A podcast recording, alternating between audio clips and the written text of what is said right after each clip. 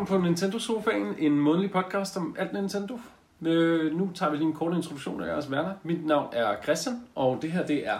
Daniel. Og Daniel. Og Daniel. Men de vil gerne kalde noget andet i det her, så vi har lidt mere styr på tingene. Øh, jamen, jeg kan da godt blive kaldt for ham den høje. Jeg hedder bare Freja. Jeg bliver altså kaldt kold alligevel, så kold. Det gør tingene lidt lettere for vores lyttere. Ikke så. Temaet for i dag, det er vores første Nintendo. Altså, hvordan, hvad, hvad var den, hvad var det ting, der greb os ved den første Nintendo, eller måske mm. noget af det senere, men hvad, hvad er det for nogle minder, der vi har fra vores barndom, og jeg har indtrykket af, at nos- nostalgi også er et stort emne Ja, inden det for betyder et Nintendo. stort plus. Så altså, hvad, hvad, hvad er det, der ligesom har gjort indtrykket først?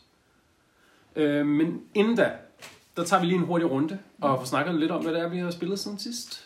Ja. Øh, ja. Så ja, Daniel, hvad, hvad har du haft gang i for tiden? Jamen, jeg må altså indrømme, at det har stået på et spil her på det sidste. Normalt kan jeg rigtig godt lide at spille mange forskellige indie-spil, men uh, Xenoblade Chronicles 2, den har stjålet alt min tid, og øhm, jeg er nået faktisk dertil, hvor at jeg gerne vil have, det slutter snart, fordi uh, jeg vil også gerne spille andre spil. Men, men det er fantastisk, og øh, så snart jeg ser muligheden for det, så begynder jeg at spille på det igen. Jeg har taget bussen herud til dig. Vi er hjemme hos dig i dag, Christian. Og øhm, jeg spiller, når jeg sidder i bussen, så jeg spiller det så snart. Jeg spiller det nærmest, når øh, øh, min kæreste hun er gået ud af døren. Så ja, jeg kan ikke rigtig slippe det. Så det er det, jeg har brugt min tid på her i januar og december måned. Jeg har fået Monster Hunter Stories i julegave. Så det er det, jeg spillede i toget på vej på arbejde. Frem og tilbage. Sindssygt fedt spil. Og så er der hjemme har jeg sådan forsøgt lidt på Breath of the Wild, og lige at komme ind i DLC 2. Det er lidt svært, fordi jeg er ikke færdig med alt det andet, jeg gerne vil. Shrines og sådan noget. Og en masse Rocket League sammen med min bror. Elsker Rocket League. Jamen, øh, jeg har siden jul spillet en del Skyrim. Jeg faldt aldrig for det dengang. Jeg var træt af fantasy RPG's, men jeg ønsker mig det til jul, for jeg tænkte, jeg kan godt bruge spil, jeg kunne fordybe mig mere i, for jeg, det ved I ikke lytter, men det er også fortalt flere gange. Jeg har sindssygt meget inde i Splatoon. To spiller det competitive og bruger rigtig, rigtig meget tid på det. Men jeg trængte til et spil, jeg bare kunne sætte mig ned og hygge mig med. Mm. Så jeg spillede en del Skyrim, og så øh, kom jeg lige i tanke om det, derfor jeg min Switch frem. Et, der hedder Gunscore and Cannoli. Hvad er det? Det er et indie-spil, mm. hvor der blander øh, sådan noget Chicago gangster i 40'erne med zombier. Mm. Og så er det bare en super smooth tegneserie-agtig grafik. Så det er faktisk også siddet og hygge mig med på aftenen og komme i tanke om. Er, er det 2D, eller er det lavet sådan... Det er to, det Det er er 2D, skudespil, okay. ja. Hvad står det til? Kan du huske, Og hvad det 75 kroner eller sådan noget. Okay, Okay, det er da rimelig overkommeligt. øh, prøv at gå ind. Jeg vil jeg anbefale, at gå ind og bare se den lille trailer, der er derinde. Mm. Jeg, jeg ved, det er udkommet til de andre konsoller for et år eller to siden. Jeg så det bare, jeg forelsker mig med det samme ting. Det er jeg nødt til lige at prøve. Fedt. Jeg bliver lige hurtigt nødt til at spørge dig om noget, Christian. Mm.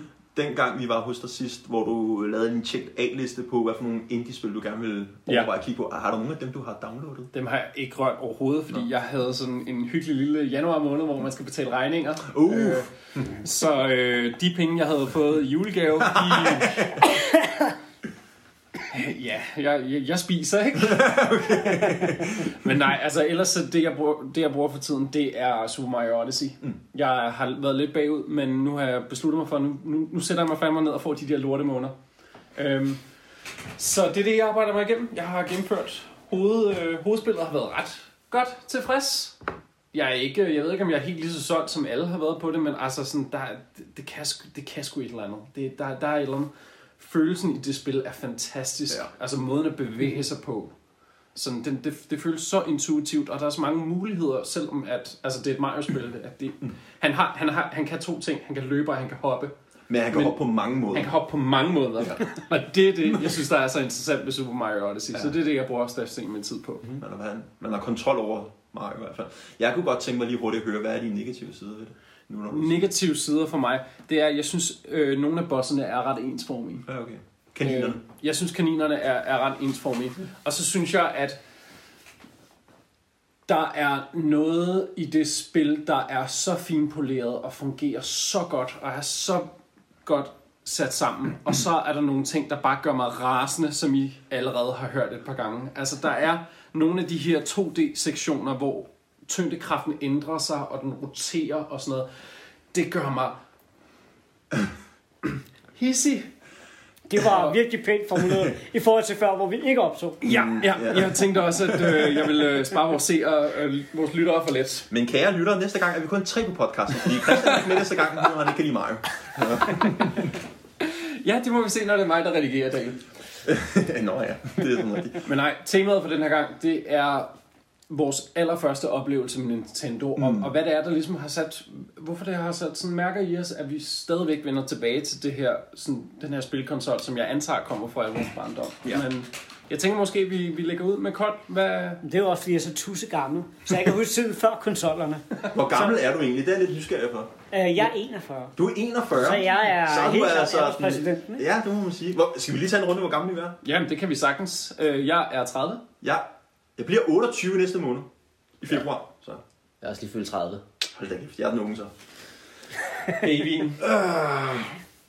Vores høje, høje baby. Jeg nok en stor baby, det vil jeg skide på. Nej, undskyld, Kold. Ja. Ja. Jamen, men det er, mit allerførste introduktion til Nintendo, det var de her Game Watch, dengang de udkom uh, første gang. Og jeg kan huske, jeg så øh, i nogle reklamer, det her spil, der kunne foldes ud. Mm. Selvfølgelig Donkey Kong på det tidspunkt. Sådan nogle orange fætter. Og jeg ønskede mig den så meget. Det fik jeg ikke. Jeg fik derimod så et lille godt spil, Donkey Kong Jr., da det kom. Ah. Og ja, mine brødre havde fundet nogle andre bip-spil. Det var ikke for Nintendo, det var... Det, alle kaldte dem bip-spil dengang. Det var jo Game Watch. Mm. Uh, min bror fik set, hvor du skulle redde en båd med nogle hajer og sådan noget. Mm. Og det synes jeg var mega fedt. Men da jeg fik mit eget, jeg var 100% solgt på det her Donkey Kong Jr. Jeg vidste jo ikke dengang, jeg var ikke sådan bevidst om, at det her det var Nintendo. Men jeg lagde tonsvis af timer her. Jeg synes, det var fantastisk. Mm. Jeg spillede noget Atari og sådan noget, da jeg var barn. Uh, men jeg synes bare, det her var helt unikt, fordi jeg kunne sidde med den. Du ved, jeg kunne tage det med mig på den måde. Så det var første gang, jeg egentlig blev interesseret til Nintendo. Var det det, der sådan ligesom har, har holdt grebet i dig lige siden? Uh, Det var først senere, jeg sådan rigtig, kan jeg sige, genforelskede mig Nintendo, og var blevet bevidst om, at det her, det er Nintendo. Men det var mit første møde med dem, Okay. og det var en fed oplevelse i sig selv. Der skulle bare gå mange år, før egentlig... Fik du andre end den Game Watch? Fordi man kunne få forskellige... Man kunne ikke skifte spillet. Altså, man Nej, du, købte ikke en maskine. og Ej, så- jeg, jeg fik en hel række ig- igennem flere år. Okay. Og vil sige, der var et andet spil, men det var faktisk også et Donkey Kong, og ikke Okay. uh, et Donkey Kong Hockey. Uh, okay. og det var sådan meget mærkeligt, men for at gøre en, en mærkelig, lang lidt, uh, ikke men ikke- jeg var meget syg som barn, og jeg skulle ind til en meget, meget stor operation, hvor jeg skulle være indlagt i 3-4 måneder. Mm. Og så min onkel og moster tog mig ud og sagde, at jeg måtte vælge et stykke legetøj, uanset hvad det kostede. Og der er jeg gået og kigget på det her spil, de havde nede i BR i Rødovre Center. Og det, der var fedt, det var, at du, udover at det var et bip spil så kunne du vippe det op. Så var der to små joy-controllers inde i. To små uh, pads, som du kunne, så du kunne spille det en, altså du kunne spille en mod en i det her hockey. Det synes jeg var helt vildt fedt. Og det, øh, det spillede jeg rigtig, rigtig meget. Jeg var så glad for det.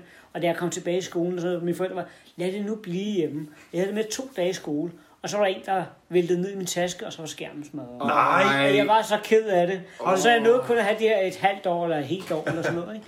Men jeg har bare så været, du ved, det var nummer to spil for det, og det var bare også nogle gode minder. Ikke? Har du dem så stadig den dag i dag, eller har du solgt dem? Eller? Øh, jeg, jeg solgte de første Okay. Helt tilbage for mange år siden. Og det andet fik jeg jo smidt ud, fordi det var smadret. ja. Og jeg faktisk, det er faktisk det ene spil, jeg har let efter flere gange. Mm. Og jeg fandt det i Taiwan for et par år siden, men de skulle fandme have næsten 1000 danske kroner Hold for det. Det var så original om emballage. Altså, det er så et Ja, ja. meget, meget gammelt spil. Og de er relativt simple, de der bip bip Ja, jeg synes ikke, jeg kunne ikke helt få mig selv til at give 1000 kroner for det. så hvis der er en af vores lyttere, der ligger hjemme med en Ja. af dem, så er I da meget velkommen til at kontakte os. Jeg er meget, meget så øh, kaster mig i stedet og siger, ja. Jeg har lige købt Zelda-udgaven. Ja. Game Watch. Så øh, det var meget fedt. Jeg havde det også som barn. Men jeg har afskaffet mig den. Jeg har Donkey Kong Club Edition. Min første Nintendo-konsol. Var det virkelig det første, du, øh, du ligesom gik i gang med af Nintendos? Det første, jeg ejede, jeg fik da af mine faster, men det var også fordi, at øh, jeg startede med at spille Nintendo hos nogle af min mors venner. Der havde de øh, NES'en med Mario og et eller andet Simpsons-spil, og jeg måtte ikke få en. Og så Det er du ikke bedt over. Nej, der er jeg meget bedt over det. Og jeg må heller ikke få en Super Nintendo sådan senere hen, som de også havde. Så det er sådan det, de havde. Så min faster gav mig den her Donkey Kong-spil, den orange. Nedtur. Så det er det, jeg I forhold til havde. Super Nintendo. Og Nintendo 64, det var jo- det fik jeg heller ikke lov til at få. Ej, altså, hvad fanden er du gamer, eller hvad der? Man Så- føler, der er nogle traumer, der kommer. Ja, Så derfor går jeg til psykolog i dag. Det er derfor, jeg elsker Nintendo. Det er fordi, jeg ikke kunne få det. mig og min fætter, vi, øh, vi øh, spillede i Toys R Us i Gentofte. Der, der tog vi ind Der og har jeg været mange gange. der, der tog vi ind og spillede øh, Pokémon Stadium. Nå, det var dig, der altid sad og hokkede den. Mig og min fætter, vi sad der og spillede øh, Super Nintendo og men da Gamecube kom frem, der skulle vi også i Toys R Us for at spille Gamecube. Nå, der fik du heller ikke. Der, fik, der, der måtte jeg købe den selv. Der fik jeg mig et arbejde. Første ungdomsjob. Det var den første konsol, jeg købte. Fedt. Nej, det passer ikke. Game Boy Color, da Pokémon øh, Yellow udkom. Oh, ja. Det fik jeg nogle fødselsdagspenge og købte. Det var sådan min første eget købte. Så det var din første introduktion der. Det var langt inden. Ja, øh, min første introduktion til Nintendo, det var... Jamen, jeg havde en storebror, eller har en storebror, han er ikke død endnu. For Guds skyld. Men øh, min storebror, han fik en Nintendo i julegave, hvor han var syg, og jeg kan ikke huske det. Han fik den, men jeg kan huske, at jeg voksede op og elskede at se ham spille. Jeg spillede ikke selv. Jeg kunne faktisk ikke lide selv at spille Nintendo. Så jeg så altså ham spille, og jeg kan huske, at han altid spillede meget Jurassic Park, hvor man skulle gå rundt og finde nogle æg, og jeg har nogle videooptagelser, hvor jeg sidder og er helt opslugt af, at jeg sidder og spiller Nintendo. Øhm, jeg har en meget dårlig hukommelse, hvad angår min barndom, så jeg kan kun huske ting, hvad jeg har set fra videooptagelser. Men der er en fødselsdag, hvor jeg render rundt og spiser vingummibamser, eller vingummi, den der med cola, og så går jeg rundt og siger til videoen, nu er jeg Cola Mario, og sådan noget. Så jeg var meget glad for Nintendo uden at spille. så min første minde med Nintendo, det var at se min storebror spille øh, Nintendo, og at vi rigtig ofte var over i Blockbuster og lege vores spil, fordi at vi fik kun spil til vores Nintendo juleaften, eller til vores fødselsdag. Og øh, der ønskede jeg mig også legetøj, og det gjorde René også. Selvom han er fem år ældre, han er lidt tilbage åbenbart. Øhm, så det var ikke så tit, vi fik spil, så vi legede meget spil. Så mine minder med Nintendo egentlig, det er meget, at jeg sad i bilen med min far, og vi skulle over og finde, hvad for et spil vi nu skulle lege, og man håbede på, at det spil, man gerne ville have, det ikke var lejet ud. Og det har jeg rigtig mange gode minder med, det der med, hvad skal jeg have i dag, og så sidde og kigge gennem manualen og sådan en slags ting. Øh, det er mit minde med Nintendo. Hvad er dit minde? Jamen, altså, for, for mig, der, der, der tror jeg... Super Nintendo, det var altid konsollen for rige børn. Det er sådan, jeg. Det var sådan... Vi andre øh, hyggede os lidt med, med, med de andre ting, med sådan de rige børn, de havde Super Nintendo'er, og var altid meget, meget uvillige til at dele den oplevelse med os andre. Så, øh, så, så jeg, jeg har nogle ret tydelige minder af nogle fødselsdage hos nogle venner, hvor at vi sidder og spiller Nintendo, eller rettere, de sidder og spiller Nintendo, og vi andre kigger på, og så kan vi lige få lov til at blive skiftet ind i 30 sekunder, før den næste person kan få lov til at komme over i køen. Så mit sådan stærkeste Nintendo-minde, det er Game Boy'en. Det er den, jeg voksede op med. Jeg har stadigvæk den, øh, den, den røde klods Ej, liggende inde på et af mine værelser. Og det, altså, kæft, jeg, jeg elskede den. Jeg tog den med over det hele. Jeg brugte ret meget tid i min ungdom på at, at sådan rejse rundt og sidde i biler. Så det var den, den perfekte ting for mig. Jeg tror, det allerførste spil, jeg, jeg ejede, det var, det var Kirby, som jeg ved, vi øh, kommer nok til at diskutere lidt senere, ikke sandt? Muligvis, muligvis. Muligvis. Men det var, det, det var bare en, en fantastisk oplevelse, fordi jeg har også vokset op med sådan et spil før, men det har været de, de sådan billige 20 kroners uh, spil som i virkeligheden bare var... Man var aldrig helt sikker på, hvad det var, man styrede, og nogle gange så kom der point, og nogle gange kom der ikke point, og ting blinkede lidt og sådan noget. Så det var lidt en, en oplevelse at have den der grønne skærm, der bare toner frem med noget, hvor man faktisk kan se reaktionen mm. i, hvad det er, man laver, hvor man føler, mm. at det giver mening. At Altså, når jeg trykker op, så flyver Kirby op, og når jeg trykker på B, så suger han en eller anden fjende ind, som så, jeg så enten kan spytte i hovedet på en anden en, eller mase. Det lyder lidt mere voldeligt, end Kirby generelt er. Men det er i hvert fald min oplevelse. Og så, og så har det bare sat spor siden. Mm-hmm. Altså, jeg, jeg har... Vi kan også komme ind på, altså, hvad for nogle konsoller det er, vi har arbejdet med. Og sådan, men jeg har haft Wii, og jeg har haft Gamecube'en. Og nu har jeg jo så anskaffet mig Switchen sammen med alle andre her ombord. Mhm. Men altså, er der, er der et spil, der stod ud i jeres, i jeres sind, som sådan det... Hvad der gjorde os til Nintendo-fans? Ja, hvad det var, Fordi- der fangede ved Nintendo? Vi er jo lidt Nintendo-fans, siden at vi har lavet en, valgt at lave en podcast om det her. Ja. Skal vi starte med dig, Kold? Kan vi godt. Uh, det der var skældsættende for mig, hvor virkelig blev Nintendo hook, det var da jeg købte Nintendo 64. Mm. Uh, det var min første Nintendo-konsol, og det er den sidste, jeg ikke har købt på premieredagen. den har været ude et stykke tid, og øh, der lå, øh, igen, jeg er tusind gammel, ikke? der lå engang noget inde i Vestergade, det Street Dance Records. Okay, det lyder gammelt. Der, øh, hvor du, det var der, at DJ'sene købte de rigtige plader, og det var det eneste, der importerede fra USA og sådan noget. Og de begyndte at få konsoller hjem. Uh, og jeg ville gerne have et eller andet, jeg kunne spille, for jeg helst godt kunne at spille, men jeg var ikke rigtig hooked på det ene eller det andet endnu, og hvad for et system det skulle være. Og så var jeg ned, og der havde de sat en Sega, jeg kan ikke huske, hvad det var for en, der var ude dengang, den første Playstation og Nintendo 64 op. Og dengang, der havde den første Playstation fik jo ikke analog stik, før Nintendo 64 var ude. Mm. Den havde ikke analog overhovedet. Det er sgu da rigtigt, ja. Og øh, jeg kom ned, og jeg synes, det var en total lortestyring. Mm. Og jeg vidste bare, Sega sagde mig ikke rigtig noget. Og så prøvede jeg så øh, Mario 64, som var det spil, du kunne stå og spille dernede. Mm. Og der var så ikke noget der. Jeg været ud derfra med sådan en under armen. Okay. Og tænkte bare, det det er mega fedt. Og da jeg så kom hjem, så gik jeg fuldstændig bag til det her spil. Og dengang, der tjente jeg rimelig godt. Jeg havde lige fået øh, et job som chauffør, hvor du tjente rimelig go- godt med penge. Så jeg tror, i løbet af det første halvår købte jeg måske 15 spil, og de var mega... Dengang kostede de 600 kroner stykket, Ja, fordi det var cartridge. Det var så...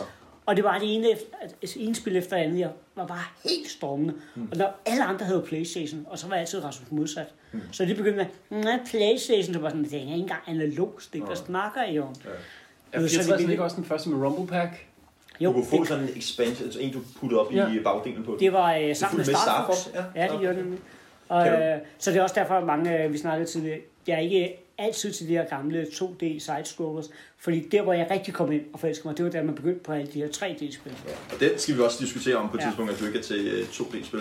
Jeg kunne godt tænke mig lige at vide, nu når du, de, da du blev Nintendo-fan, det var med Nintendo 64, hvad var det for nogle spil, der gjorde, at du blev så forelsket i maskinen, hvis du kan nævne nogle få? Altså, det var ikke kun Nintendos egne spil, jo. Mm. Men altså med Mario 64, oh, Ja, uh, så tror jeg, mange har det. uh, GoldenEye, oh, ja.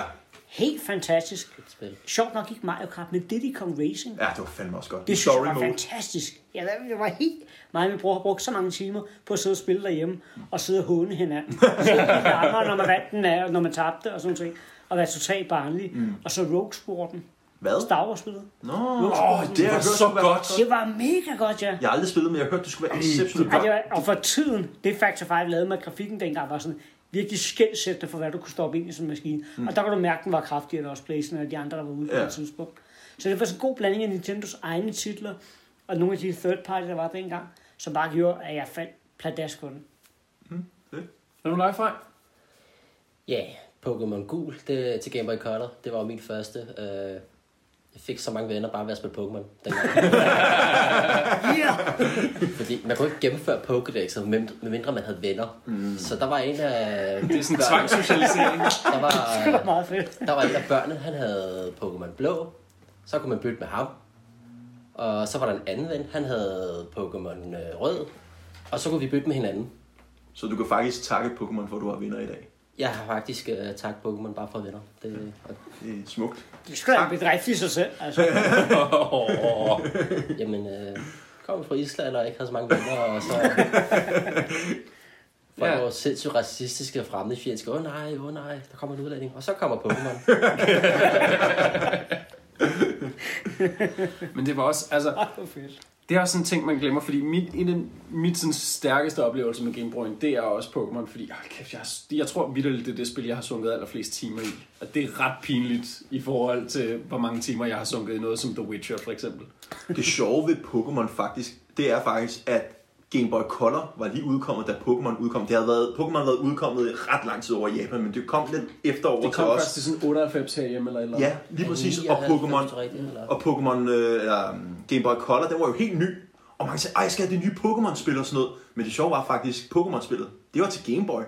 Men alle troede, det var noget nyt noget, de skulle have til deres Game Boy Color, selvom det var faktisk et outdated spil jo. Det var først Yellow, der begyndte at bruge farver. Ja, lige præcis. I, Så det er egentlig meget sjovt, at sådan et gammelt spil, som der var nyt selvfølgelig i Europa og USA, det blev så ekstremt populært, selvom der var kommet en helt ny maskine, Game Boy Color.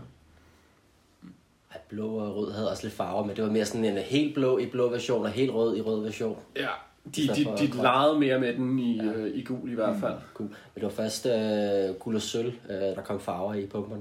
Ja. Men det var stadig til Game Boy, altså bare Game Boy.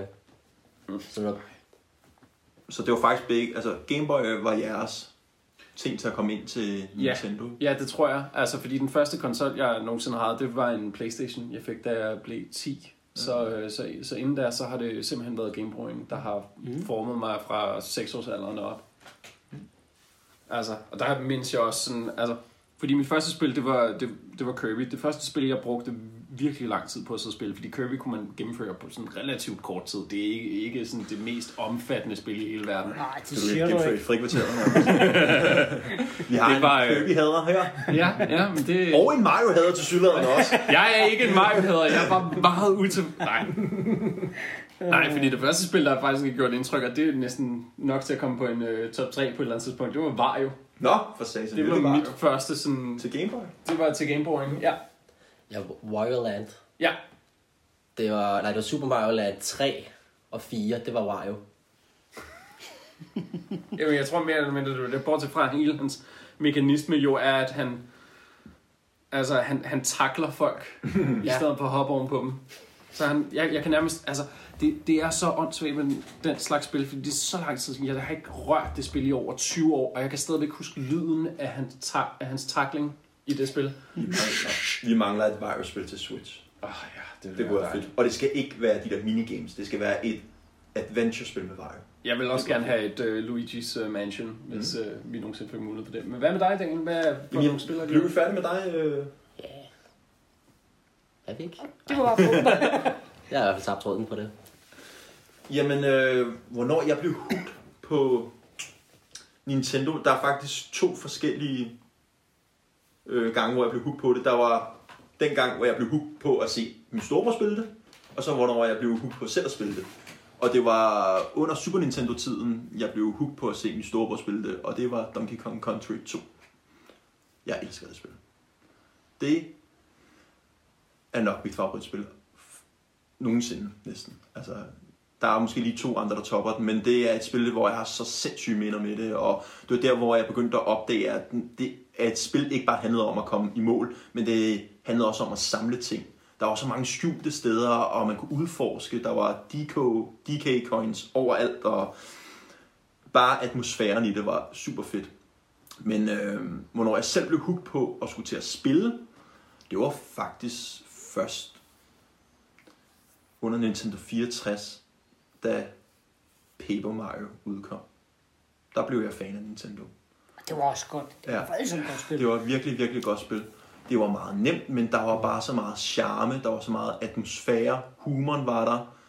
Det var meget unikt, den måde, det var lavet på. Det var, hvis folk ikke kender Paper Mario, så er det jo lavet af ja, papir. Det, alt ligner det papir. Humoren var så genial, og Mario er ikke rigtig kendt for at have en historiedrevet... his- Altså, det er jo ikke det, der fokus på, det er ofte gameplay. Men Paper Mario havde virkelig sådan en meget varmhjertet historie, og man connectede virkelig med de forskellige karakterer, der var i. Og derefter så åbnede jeg sådan lidt mere op for Nintendo 64-kataloget og blev ekstremt Zelda-fan, fordi jeg spillede Ocarina of Time og har den dag i dag en tatovering af Zelda på min øh, venstre arm. Så der blev jeg meget hooked på Nintendo og tænkte, dem vil jeg følge tykt og tyndt. Og det blev faktisk så slemt, at jeg begyndte at hade folk, der havde Playstation. Jeg kunne ikke lide mennesker, der havde Playstation. Det kan jeg godt den dag i dag, til en vis grad. Men, øh, men, men der er et eller andet det der med, det er sundt, at der er konkurrence. Det er godt, der er konkurrence. Tilbage i tiden var det jo Sega og Nintendo, og jeg kunne ikke lide Sonic, fordi det var de dumme, der havde Sonic. Altså, du kunne også se mange af Segas reklamer, de havde jo altid det der, we uh, Nintendo don't, Hvad- hvordan var det sloganet? Det var lavede det. Øh, Sega does what Nintendo- Nintendo don't. Ja, lige præcis, ikke? Og der var altid det der med, ej, jeg kan ikke lide Playstation, eller jeg kan ikke lide Sega fanboys og sådan noget. Men det er godt med konkurrence. Ja. Og det har jeg også fundet ud af med Playstation og Xbox, at de er kommet, at det er godt, fordi hvis der ikke er konkurrence, så slækker man på det.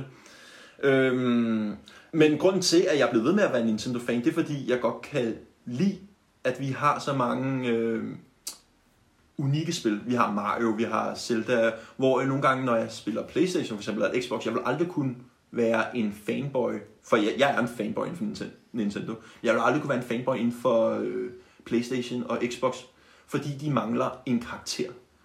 Playstation legede lidt med det med Crash Bandicoot tilbage i starten, men ham er de lidt mistet, og han er til alle konsoller nu. Øh, hvor jeg mangler en person, der tiltrækker mig til deres maskiner. de har den bedste grafik og alt det der, men det er ikke nok for mig, at jeg kan blive en fan af deres maskiner og spil. Jeg har arvet en Playstation 2 og sådan noget der, men, men Nintendo, det vil altid være min favoritmaskine øh, og company. Og jeg vil nok følge dem, også selvom de laver en øh, konsol, jeg ikke vil kunne lide. Øh, for eksempel øh, Wii er nok den, jeg ser som den... Altså, jeg elskede spillet, der var på den, men altså, jeg er ikke så meget til gimmicken og alt det der, men det var stadig en, og, en maskine, jeg holder meget nær og elsker. Men jeg kan egentlig godt lide, at Nintendo nogle gange er lidt the underdog. Og Det er egentlig meget sjovt, at de har fået den der, ikke? Ja. Fordi de har styret hele branchen med hård hånd mm. i alle de første år. Da de rigtig bragte det tilbage, der var det jo nærmest rent mafioso, der slog de andre ned. ja, De Alligevel, har jo dræbt konsoller. Altså, ja, og den måde, de opførte sig over for firmaerne på, de andre firmaer, du, hvis du skal være med på vores NAS og SNAS og så videre, så, så skal du bare følge vores regler, ellers så likviderer det. Eller, ja. Der er firmaer, der gik ned om hjem, fordi de ikke ville følge det.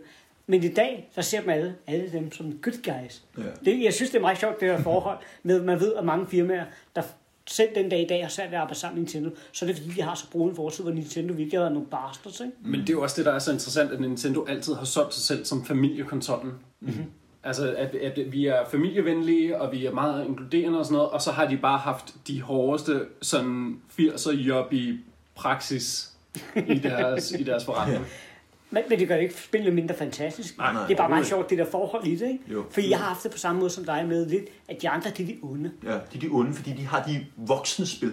Og der er mange, der altid sagde til mig, Daniel, du bliver voksen en dag, du vil ikke altid kunne lide at spille Mario og sådan noget der. Jeg er bare et legebarn nu. Jeg kan stadig godt lide at komme ind i den fantasifulde verden med masser af farver. Jeg kan da også godt lide at spille en omgang Call of Duty i ny og næ eller sådan noget der. Men det er meget realistisk, det er meget brunagtige farver og sådan noget der. Jeg kan godt lide, der er knald på farverne, og øh, der er en lille mand, der hopper rundt med overskæg og siger, Wihee, wihee! Når man tænker på, at Mario er egentlig en lidt klam figur, ikke? Altså, Må jeg, stille et spørgsmål her? Nu er vi i gang med første tur her. Det kunne egentlig være meget sjovt, fordi vi har jo det her emne med, hvor vi starter lignende. Det kunne være meget sjovt at spørge, hvor meget Nintendo fanboys er I? Altså, jeg er stor fanboy. Lad Jeg mig har- høre, hvor, hvor Så hvad- stor, er hvorfor er du fanboy og hvor stor fanboy er du egentlig? Altså, min lejlighed, den er fyldt. Vi har købt alle øh, Pokémon-bamserne øh, i øh, Bilderbær.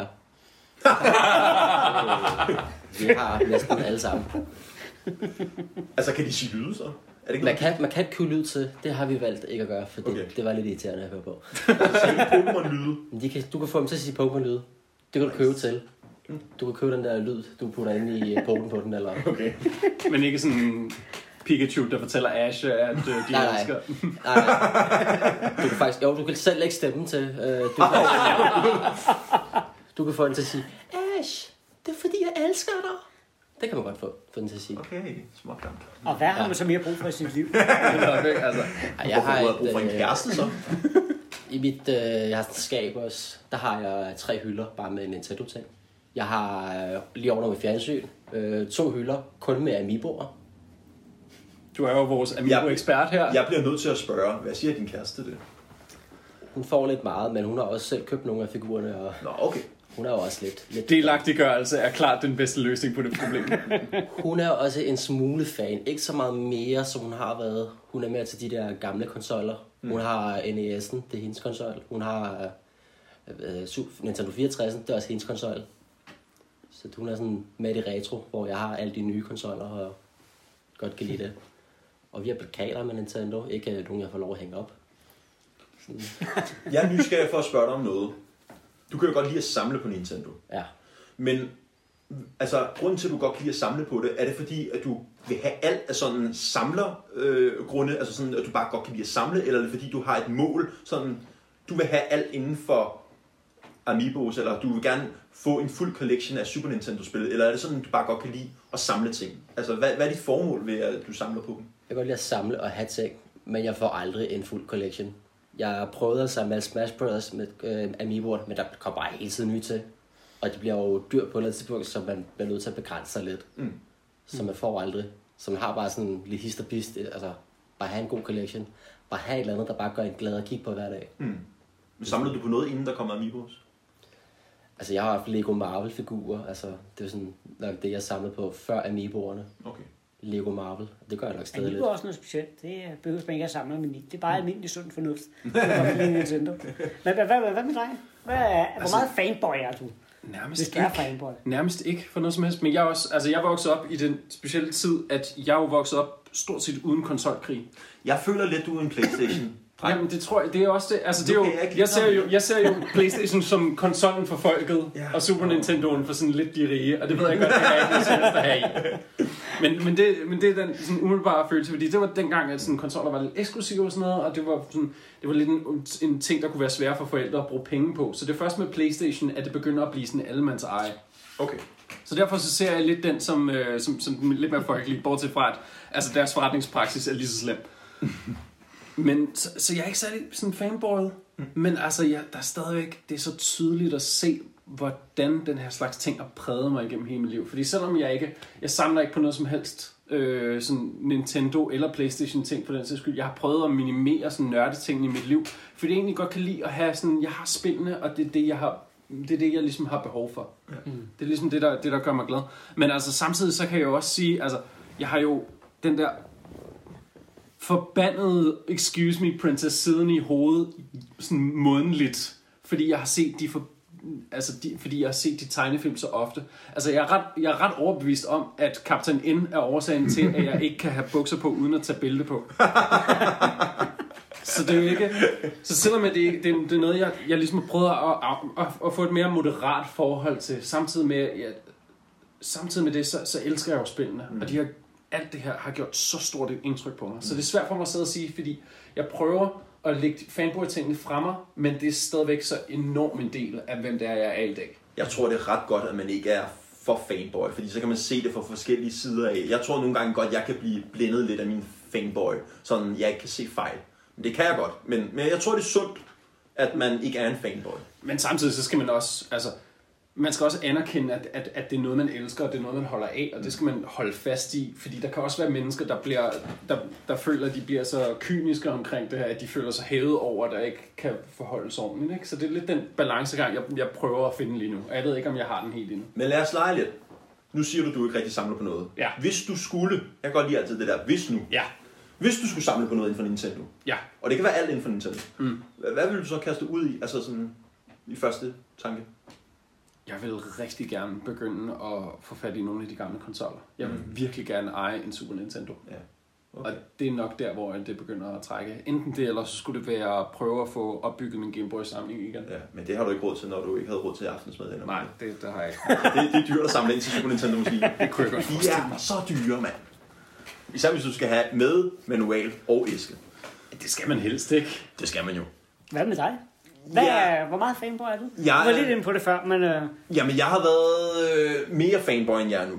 Jeg har været en dum fanboy på mange områder, fordi jeg er sådan en, der så alt, hvad andre gjorde, var forkert. Hmm. Jeg blev sur på mennesker, som der ikke kunne lide Nintendo. Altså, jeg ved ikke, hvorfor jeg blev det, men det er fordi, jeg kan godt lide at holde med the underdog. Og jeg blev jo rigtig grebet af Nintendo under Nintendo 64-tiden, og her i Europa, i Danmark, der var Nintendo ikke særlig populær, og ingen snakkede om Nintendo 64, og jeg blev sådan lidt, ej, jeg skal beskytte dem, jeg skal holde om dem, og ja, der er også nogle musikere, jeg godt kan lide, fordi der er mange, så mange mennesker, der ikke lytter til dem og sådan noget. Og så kom Wien, og den blev meget populær, og der mistede jeg faktisk en... Det er faktisk også noget, jeg gerne lige vil runde lidt med, om vi nogen af os har mistet lidt interessen på Nintendo på et tidspunkt. Men der mistede jeg den lidt, fordi Nintendo blev så populær. Og så tænkte jeg, "Åh, nu kan de godt klare sig selv. Men så kom Wii U. Så bliver jeg sådan lidt, åh, kom her, lille Nintendo. Nu skal jeg passe på dig igen. Jeg kan godt lide at, at beskytte et firma, når det har nogle rigtig gode ting kørende, og så kan jeg ikke lide dem, som der prøver at toppe den. Det er meget mærkeligt. Jeg ved godt, det er mig, der er underlig på det punkt. Men øh, jeg kan huske, dengang jeg blev 18, der ville jeg have tatoveret hele min venstre arm til at starte med, inden jeg fik min Triforce fra Zelda. Der ville jeg gerne have tatoveret min arm med et Nintendo-landskab. Alt muligt fra Nintendo-universet, fordi jeg så nogen, der havde lagt billeder ud af det, og jeg tænkte, ej, hvor kunne det være fedt. Det var godt, jeg ikke gjorde det. Du har Men, øh, stadig din højre. der er også andre tatoveringer. Men øh, ja, og jeg var ude i, at jeg ville eje alt med Nintendo, men jeg var en dum dreng og solgte mine ting. Så øh, jeg har startet tilbage på at bare spille deres spil. Fordi jeg har faktisk ikke noget, jeg samler på. Jeg har ikke en eller anden kæmpe collection af ting.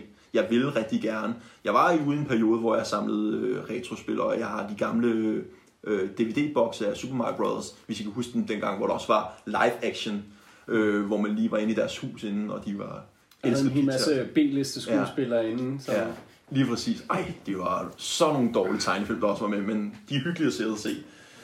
Øhm, så jeg samler egentlig ikke rigtig på noget inden for Nintendo. Og hvis jeg skulle... sa- Jeg har samlet på Pokémon-kort. Hvis, det er jo også... Det, det hører man også. Ja.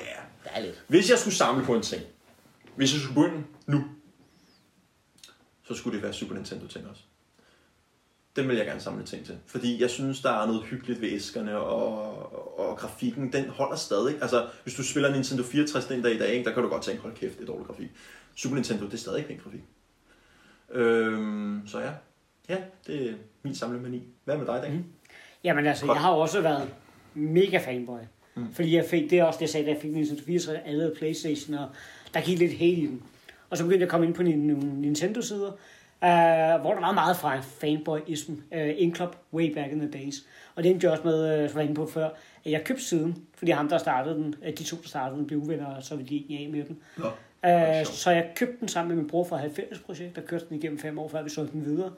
Og i den periode, der gik der rigtig meget Nintendo-fanboy i den. Fordi det var det hele. Altså, jeg brugte al min fritid overhovedet, brugte jeg på det her projekt omkring Nintendo. Men jeg har altid elsket at spille længe før det. Det er også at jeg kom jo først ind med Nintendo 64 efter der, og jeg spillede Atari, jeg spillede ZX Spectrum, uh, Commodore VIC-20, Commodore 64, Amstrad. Uh, jeg har været igennem rigtig, rigtig mange forskellige, uh, og har altid elsket at game på alle ledere kanter. Jeg synes, det var et godt getaway.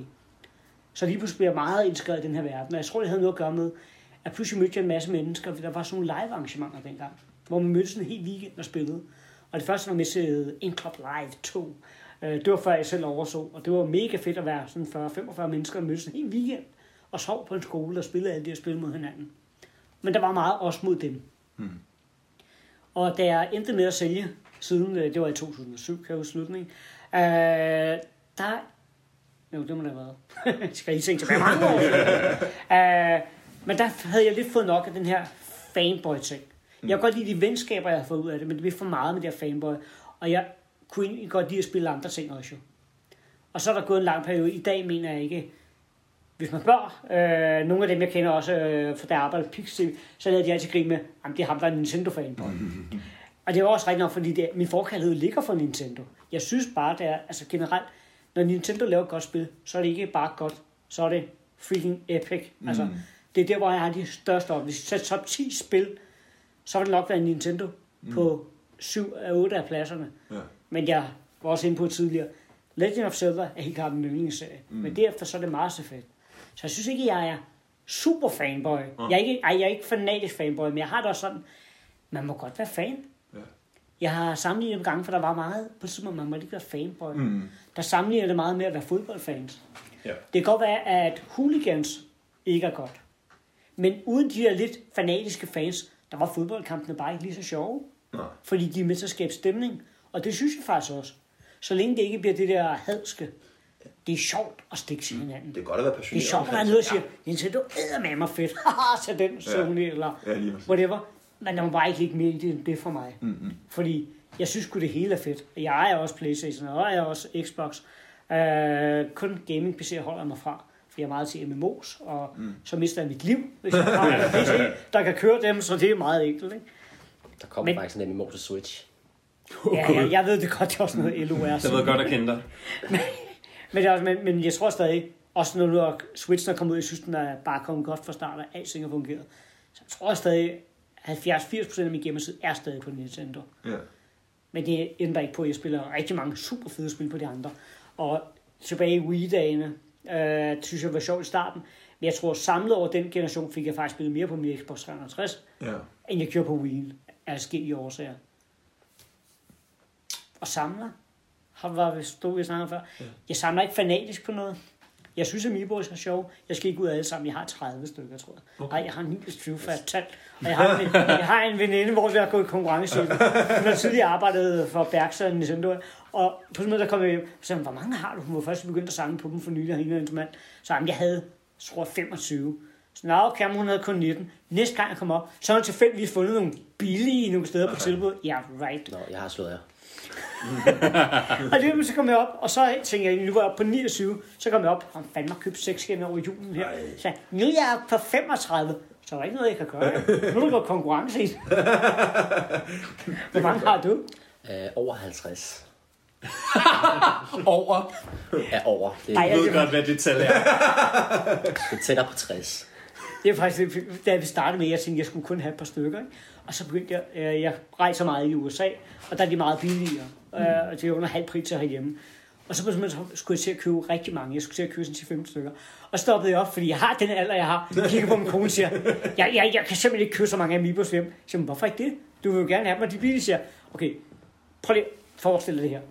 Vi kommer tilbage til Danmark, jeg står her, og jeg bliver taget i tolden. Jeg er, på det, måde- jeg er en mand på 40 år, og jeg bliver taget med 15 dukker i mit der. Nej, det er for pinligt, det kan jeg ikke. Altså, nu må jeg fandme samle sammen. Ja, det er elektronik, så det skal køres igennem. Og det var sådan, Så vil jeg hellere blive taget i nogle Altså- ulovlige stoffer. ja, jeg vil hellere tages med narko på mig. Du må hellere med narkoen, der sluges mig op, end jeg bliver taget med 15 dukker i min taske. Og når de står der, er det til gave? Nej, det er mig. Så altså, der, er galt i det. Fuck, jeg kan, lige, lige øjeblik jeg kan lige se det for mig. Jeg kan se det så tydeligt for mig. Og man så kan bare står se, der. og de står bare og kigger på en og tænker, Altså, jeg har købt mange i øh, USA, både i Florida og i New York. Altså, det, det, der er ikke noget galt i det. Nå, men der er ikke noget med at købe dem. Nej, nej. Det var, ja, det var bare det der, Det er det der tanke om hjem, så- at komme hjem og blive taget tøjen. Eller ikke taget, Altså- det er jo ikke ulovligt. Men det var bare den der, ej, det er så lidt. Det var, det var hårdt nok for mig, da jeg, rej, da jeg var til New York Comic Con i 2018, og var nødt til at købe en duffelbag for alle de tegneserier, jeg tog med hjem. Der var jeg glad for, at jeg ikke lige blev stoppet for at få tjekket det der igennem, fordi jeg kan bare ikke begrunde, at nå ja, okay, men det her det er 18 udgaver af, af Spider-Man, jeg har med her. Det, det, jeg vil ikke kunne holde en kontakt med personen. Nej, Det er rigtigt. Pro tip, hvis man nogensinde skal i gang med at samle Amiibo, så man kommer til USA, hold jer for gamerbutikkerne. Mm. Der ligger rigtig mange øh, elektronik second butikker, okay. og mange af dem, de aner ikke, hvad de er værd. Så flere gange, der har været inde, øh, jeg tror, jeg har fået fire Amiibos for 4-5 dollars stykket. Også nogle, som jeg har svært ved at finde andre steder. Okay. Så det er bare lige et pro tip. Gå altid ind i dem, for nogle gange, så er det bare 2, 3, 4 figurer stående blandt alt andet lort, Ja. ja. har. Så er det bare lige et pro tip. Nice. Ja, der er de der jødiske øh, second-hand butikker. Altså, jeg har ikke spurgt om Det er er jøder. Jeg går bare ind i en butik. Ja, jøder. Tager mig. Nej. Skal vi lige øh, snakke om, øh, om I mistede gnisten fra Nintendo på et tidspunkt? Kan vi godt lige nå det? Ja, altså det, det, det synes jeg er fint. Jeg tror, vi har rigeligt med tid. Altså, for mig, der var det jo... Jeg følte ikke så meget, at jeg mistede gnisten, så meget som jeg... Det i 8. og 9. klasse blev, det- begyndte det lige pludselig at blive svært at skulle snakke med andre mennesker om, om man stadigvæk spillede, øh, spillede Gameboy, for eksempel. Så der kunne jeg godt mærke, at der, der lige pludselig, der, der, der, der følte jeg faktisk noget, en, en form for social pres, ligesom at lægge det frem, og det har jeg altså sidenhen synes var en enorm skam. Ja. Fordi jeg, jeg, jeg var stadigvæk ret vild med Pokémon og sådan noget, mm. men jeg kunne godt mærke sådan lige pludselig, så var det ikke sådan lige noget, der lige skruede en Det var mere piger, du skulle være interesseret dig for end Ja. Pokémon. Netop, ikke? Altså, og som om man ikke kunne interessere sig for begge dele. Jeg interesserede mig for piger, fordi jeg kunne godt lide Misty fra Pokémon, så det er jo også en form for pige. Jeg var halvforelsket i hende, det indrømmer jeg. Ja. Det vil vi bare lige... Men, men øh, altså, fordi, så, så det har nok været, nok været der, men der tog jeg så revanche ved at anskaffe mig en, ja, en Gamecube, der her bliver med en 18-19 år, og, og få Resident Evil 4 til den, som Mm. bare fuldstændig vækker min glæde den uh, det var også godt. Mega godt. Det snakkede vi også lige lidt om kort inden. Ja. Resident Evil 4. Jeg ved godt, det er tredjepartsspil, men det er et af de Ja. bedste tredjepartsspil, Nintendo ja. nogensinde har. Capcom, de laver gode ting. Ja. Lavet det. Lavet er det rigtigt nok. Ja, okay. Ja. Der går, der går lidt længere tid mellem snapsen, kan Ja, vi var Resident? Evil 6 ikke helt forfærdeligt, har jeg hørt. Og 6'eren med 7'eren skulle være Ja, helt godt. godt. ikke skulle være købt Men fantastisk. 6'eren, den skulle virkelig have været... 5'eren var også. Og Ja. Revelation skulle også Men være god. 5'eren er faktisk det mest solgte Resident Evil-spil. Eller er det Det er 6'eren? Det er 5'eren eller 6'eren? Men, men det giver god mening, fordi man typisk så bedømmer man jo salg ud fra det, det tidligere. Ja, ja, så det er jo klart nok. tidligere et, som er godt, så sælger det næste. Alle Det blev hype på det Ja. efter 4'eren. Men jeg tror, grunden til, at det blev mere populært, i hvert fald også 5'eren, det er fordi, at det blev mere actionpræget. Der er mange, der ikke kan lide gyserspil. Jeg er virkelig dårlig til gyserspil. Jeg har aldrig rørt Silent Hill 2, selvom folk siger, det er helt fantastisk. det er så godt. Men da jeg hørte, at der var en, en uhyggelig figur med et pyramideformet ansigt, der render rundt slindrende, så tænkte jeg, det spil skal jeg aldrig spille. Så jeg tror, der er mange mennesker, der holder sig fra øh, gyserspil. Øhm, så ja. Ja, hvad med Andre, der har haft en burnout. Jeg har aldrig gået i stå. Altså, jo lidt med Wii U, men altså, det, der var også mange, der gjorde, men det har ikke været mere end få måneder. Altså, det er ikke sådan, så hopper man tilbage igen. Altså, jeg har aldrig sådan gået i stå, siden øh, Gamecube i hvert fald. Hvad er Siden? Gamecube. Jeg har haft øh, alle Nintendo-konsoller siden Gamecube. Nå, okay, ja, på den måde. Er der, er, er, er der noget ved Switchen, der især sådan har tændt det her for jer igen? Fordi nu er vi jo begyndt at lave en podcast, så må det jo ligesom give udtryk for, at der er et eller andet ved den her, der er specielt i forhold til de tidligere konsoller. Helt sikkert. Altså, jeg synes, at Switchen, det er Nintendos bedste... Nu kan man ikke sige det helt lige nu, vel? For den har kun været ude i et år. Men, hvis jeg skal tage det ud fra det her år, og hvis det bliver ved med at køre sådan her for Nintendo, så er Nintendo Switch min yndlings Nintendo-maskine. Jeg synes, den har muligheden for at blive den bedste, fordi du kan tage den med dig. Det er også en Gameboy i sig selv. Altså, m- mange elsker håndholdt. Og det kan Switchen give. Mange elsker at sidde på sofaen og spille. Det kan Switchen også give.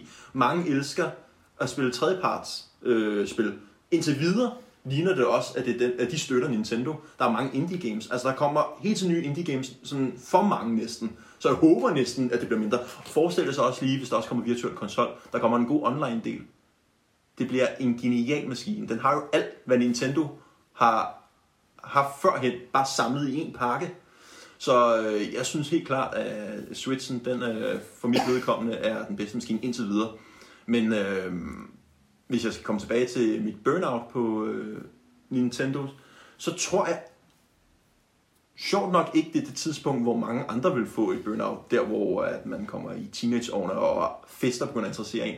Altså, da jeg var sådan 13-14 år, der var det stadig Nintendo, der rollede for mig. Jeg gad ikke i byen og alt det der slags ting. Det var egentlig mere, jeg fik en kæreste, da øh, jeg stoppede i gymnasiet, som jeg var sammen med i nogle år.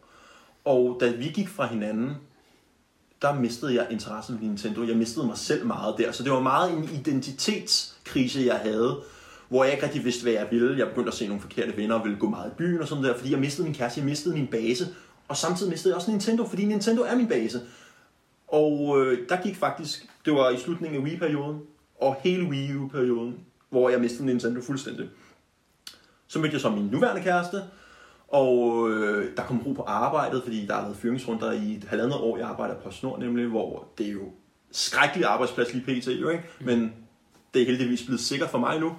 Øh, og jeg mødte min kæreste, og jeg har fået ro på og styr, og vi flyttede sammen. Og så tænkte jeg, nu kan jeg dykke ned i min spilmaskine. Og Switchen kom på det rigtige tidspunkt, og jeg har fået alt min glæde tilbage til Nintendo. Jeg har lyst til at nørde, jeg har lyst til at starte en podcast, og lyst til at komme ud til folk igen, fordi jeg havde ikke rigtig nogen venner, som jeg kunne snakke med Nintendo om. Og så sagde øh, min kæreste, hvorfor prøver du ikke at nørde sammen med nogle nørder? Det er vi jo. og så skrev jeg om det og søge efter det, og det lykkedes jo.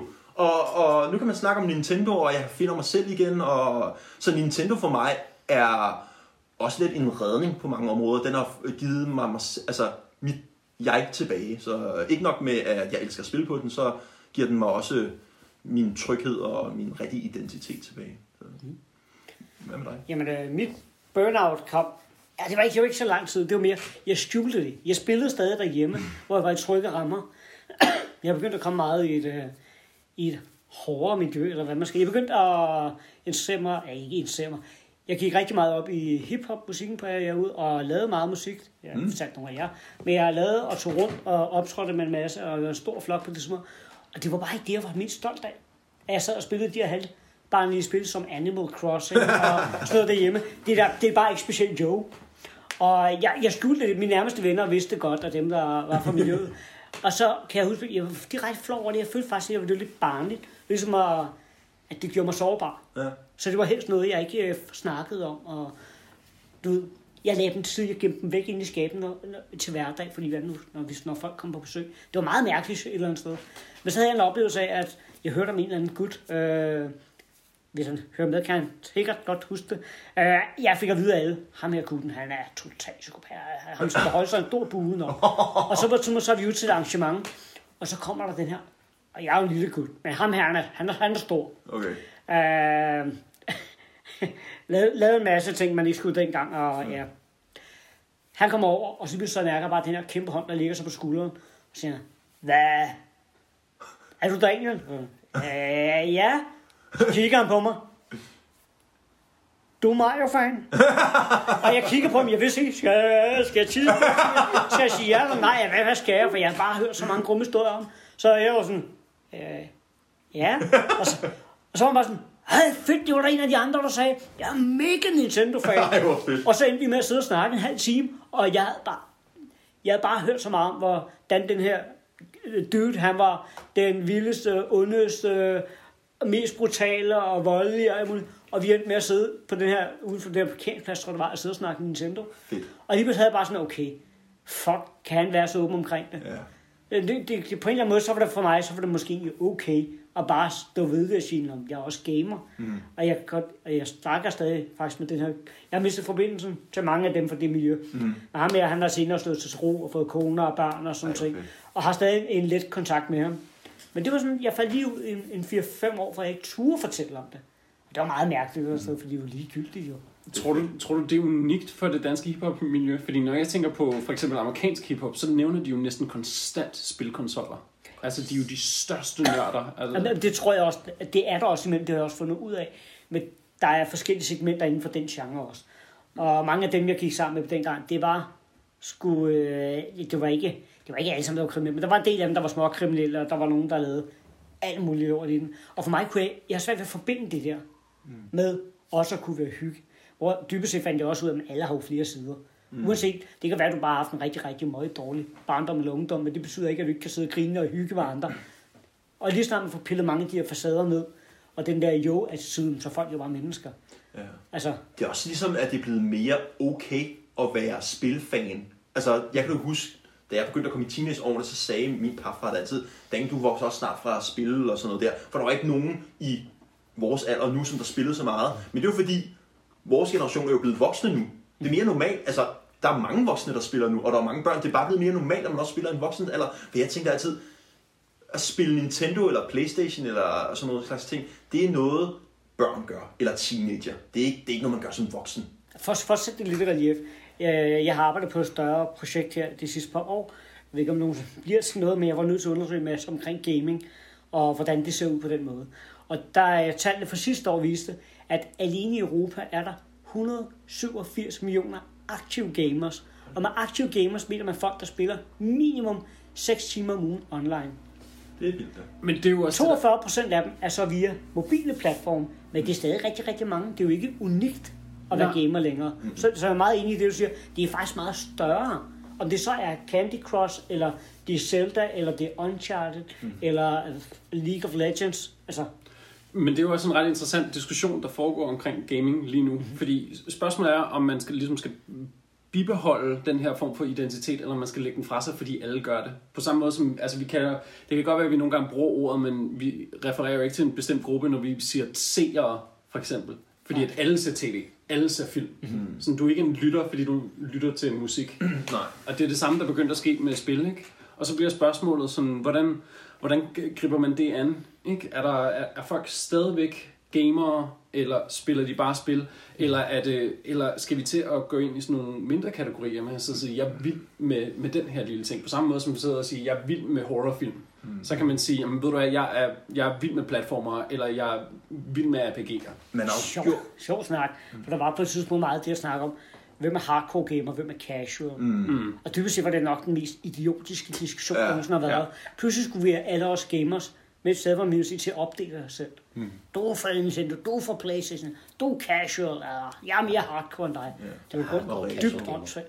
det er altså også blevet mere åbent at komme til en spil. Altså, du kan spille over telefon.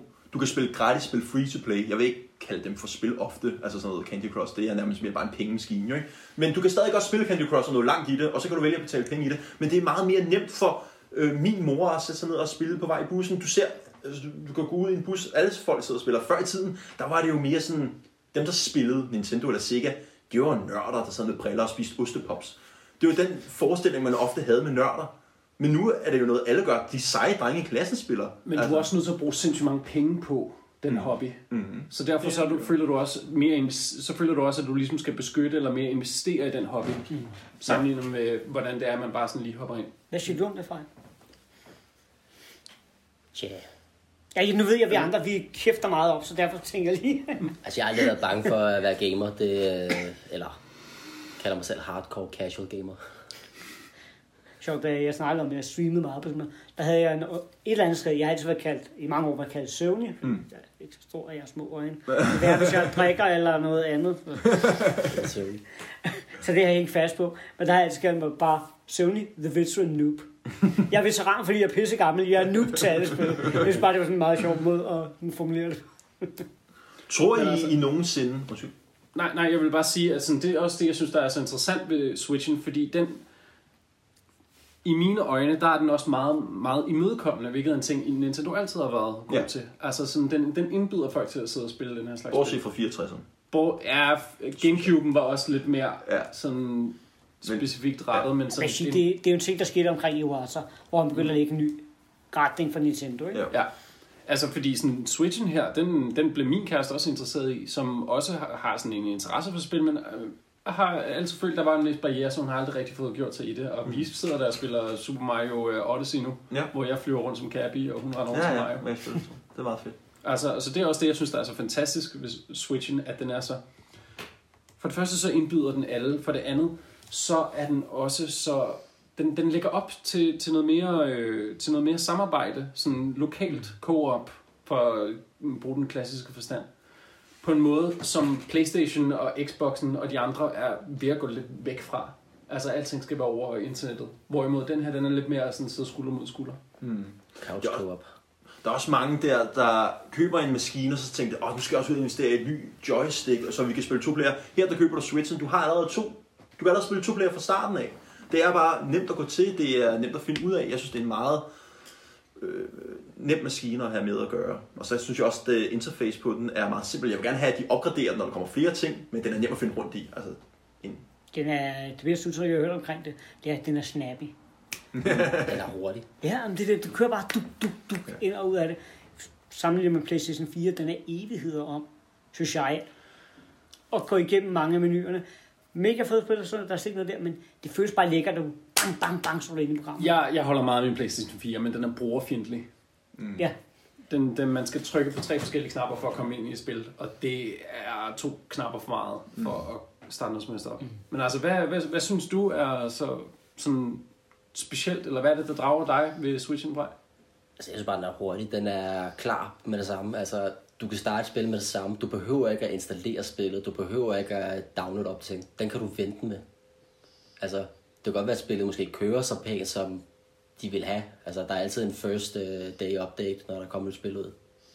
Så det er jo sådan rimelig fedt, du kan bare skippe det. Så det er også mest det sociale aspekt, at den, den drager dig ud. Du vil, du vil gerne møde andre spillere i virkelig liv. Du vil gerne spille med andre. Det er sådan, det jeg synes er sjovt. Og håber i hvert fald snart på noget Switch and Play igen. Fordi det er sådan... Jeg vil gerne have den for mig til at bryde af skallen. Altså, jeg, ja, for dem, der ikke ved, Switch and Play er noget, jeg har lavet sammen med en kammerat. Ja. Vi nåede at have seks eller syv af dem, tror jeg. Sidste år, fra den kom ud, og jeg tror, det var hver 14. dag, vi gjorde det. Og vi mødtes på en bar inde i København, og så sin Switch med, og vi satte nogle op på nogle skærme og sad og spillede sammen. Det var bare vildt. men de fleste gange, der skulle jeg på arbejde den dag. Så det er sådan virkelig dårlig tidspunkt. Sådan fredag klokken 17 eller sådan noget. Mm. Fint nok tidspunkt, men jeg var bare på arbejde. Mm. Og så var der en gang, hvor jeg godt kunne det. Jeg skal med. og det var en sjov aften. Jeg tænkte på, om vi måske skulle runde den af, men lige afslutte med et enkelt spørgsmål. Det var, at hvad tror I, sådan, det er lidt svært at svare på, men hvad tror I fremtiden for Nintendo er? Tror I, at de kan blive ved med at sidde og finde på nye ting? Hvad, hvad skal det næste være for Nintendo? Langt ude i fremtiden. Tror I, I mister gnisten for Nintendo i det hele taget på et tidspunkt? Altså, jeg, jeg tror ikke, jeg mister gnisten. Det går an på, hvad de gør. Altså, Så bliver jeg ikke... Altså, hvis- de de sig helt op, så falder jeg nok fra og har bare mine minder. Men jeg synes, det er svært at sige, hvor går de hen, og har de en fremtid? Ingen tvivl om, de er, de er her, de har været her siden er over 100 år. De skal også nok være om 100 år, han er så. Eller i hvert fald den næste lange fremtid. For mig er det vigtige bare, at de, jeg synes, de har fundet en identitet igen. Mm. Hvor den var lidt for meget, da Wien kom ud, blev bruger selv ud, det grimme ud til casual. Ja. Men de glemte lidt alle deres hovedserier på mange punkter, for, fordi de gerne vil have nye ind i standen og alt det her. Ja. Ja. For mig så har jeg fundet deres identitet. Switchen er lækker. Jeg kan godt lide de spil, der er til den. Uh, der kommer temaparkerne. De åbner i 2020. I, uh, både i øh, Los Angeles og i Tokyo. er Tokyo først, Ja, og Tokyo så først. Orlando næste gang. Jeg har allerede Og, sagt, at vi øh, skal sikkert Orlando? Det det Orlando efter Tokyo. Og jeg tror, det var Los Angeles. Og så øh, Los Angeles muligvis. øh, Men også, vi ved, at Hey You Pikachu-filmen kommer. Ja, og der kommer De også en ny begynd- Mario animationsfilm. de begynder at bruge sig selv lidt mere. Mm. Det er som om, Detective at de har været Pikachu. lidt bange. Ja, Detective Pikachu. Der er Ja, kommet Ryan Mario morgen med. Mario morgen med. Øh, og det, er ikke, det behøver ikke for mig så være sådan en 80'erne og 90'erne, hvor der kom så meget LOR til. Mm. Så har det ikke været til at gennemskue, for der kom rigtig meget crap-kvalitet af alt muligt. Jeg kan bare godt lide, at i mange år synes de var lidt bange for sig selv. Mm. Bange for, at der kom en dårlig Super Mario-film. Øh, så de gemte sig lidt, mm. og de ville ikke rigtig være en del af verden. Når vi har Game Awards show nu, så er Nintendo skulle med på forreste række. De begyndte på Nintendo Championship igen. De begyndte at gå ind i e-sport. De begyndte at værne på en sund måde, synes jeg, omkring deres IPs og de ting, de kan. Ja. De begyndte som om, de har fået noget De selvtid har fået meget tilbage. selvtid, ja. Og det er ikke kun, det er bygget lidt op over de sidste tre år også, du ved, lidt op til Switchen. Men for mig at se, så er det faktisk det fedeste, og det er derfor, jeg tror, der er en fremtid i. De skal bare blive fornuftige med deres ting. Mm. Bare fordi du bruger mig et sted, skal du ikke frigive dem til alt sindssygt. Nej. Men det er okay at bruge ham på en aktiv måde i populære medier. Jeg synes, det er godt, for eksempel, der er kommet et Mario-strategispil med kaninerne fra Ubisoft og sådan noget der. Og jeg vil gerne se flere udnytte Mario, eller ikke udnytte, for, men bruge Mario på den måde. Se om i andre slags spil, hvor man tænker, passer han ind der? Og sådan, også med andre Nintendo franchise. For eksempel, jeg synes, det ville være fedt, at man laver Mario Kart, hvor man, ligesom Super Smash Bros., har mange deltagere indover. Altså nu ved vi jo allerede, at Link han er en deltager i øh, Mario Kart 8 Deluxe. Men jeg vil også godt se flere. Jeg vil gerne se uh, Fox, og øh, nu har vi også Animal Crossing. Men jeg vil også godt se Kirby, jeg vil også godt se... Ja, mange andre, jeg ikke lige kan komme i tanke om nu. F-Zero. F-Zero, ja. Ah, måske Kirby, det ved jeg ikke. Nej, nej, nej, det kommer, det kommer ikke til at ske. Altså, for, for mig så er der bare én ting, Nintendo skal gøre, og det er at sørge for, at de bygger deres katalog op. Simpelthen med spil. Ja. Sørg for, at der, der, der kommer så, så, så bred en vifte af spil, som forhåbentlig stadigvæk holder den samme kvalitet, som man ligesom har at forvente fra, øh, fra, fra Nintendo. Og så synes jeg, det er fantastisk, at de begynder at introducere øh, indie-spillene Ja. i deres ting, fordi de stemmer ret ofte over, overens med, med, hvad det er, Nintendo gerne vil mm. opnå. Samtidig med, at de holder den åbenhed, som jeg synes, der er så lækkert ved Switchen. Der er mange spil, der udkommer til Playstation og Xbox, hvor man bare tænker, den burde være til Nintendo. Den passer så godt til Nintendo. For eksempel Cupheads. Det skriger bare af Nintendo. Det, øh, altså, der er mange spil, der egner sig til en Switch. Altså, jeg håber, de bruger deres franchises mere. Altså, nu er der kommet Super Mario morgenmad. Lad os få noget Zelda morgenmad. Lad os få noget mere. Det er ved samleren, der taler. Jeg vil gerne have Super Mario morgen. Jeg skal til USA bare have det. Try for cereal. Den må gerne komme igen. Uh, ja, altså Mario-film har man hørt, der kommer en animationsfilm, ja. og jeg håber virkelig på en uh, Zelda tv-serie eller Game of Thrones, som man gik rygter om på et tidspunkt. Uh, eller Netflix-serie. Mm. Så brug deres IPs mere. Mm. Ikke være bange for, uh, at der bliver brugt det. Der kommer en Detective Pikachu-film med Ryan Reynolds. Det er så vildt. Det er så vildt det valg, ikke? Så der må godt komme hurra film, og de skal ikke være bange for det. Det skal bare være ordentligt. Jamen, Ja, det tror jeg er en god note at slutte på. Ja. Men altså, hvis I kan lide det, kan I have hørt, så kan I jo bare smutte ind og øh, like os på Facebook og følge os på Twitter. Og, øh, Og skriv spørgsmål! Og for guds skyld, skriv spørgsmål til os. som vi vil svare hver gang, vi afslutter en podcast. Vi vil mega gerne gøre det til sidst, og få... Jeg giver jer mulighed for at stille os nogle wacky spørgsmål, så, Ja. vi kan, så vi sidder og lyde intellektuelle og sådan nogle ting. Det Og så kan I lære os lidt bedre at kende. Og ellers så glæder vi jo bare til at se jer i næste måned på Nintendo-sofaen. Ja. Tak for den her gang. Det var, det var sgu hyggeligt. Det var hyggeligt. Og I var sgu også okay, så. Ja, I var også meget flinke, selvom der sidder en Mario had over til venstre for mig. Men, øh, Ja, en Kirby hedder til venstre for mig, så øh, cyklusen Og kører Zelda videre. hader for mig. ja, Breath of the Wild hader. og jeg var Og Frank, du hader for lidt. Ja, du er for blød. Jeg hader... Ej, jeg hader ikke noget. Hej! Hej. Hej.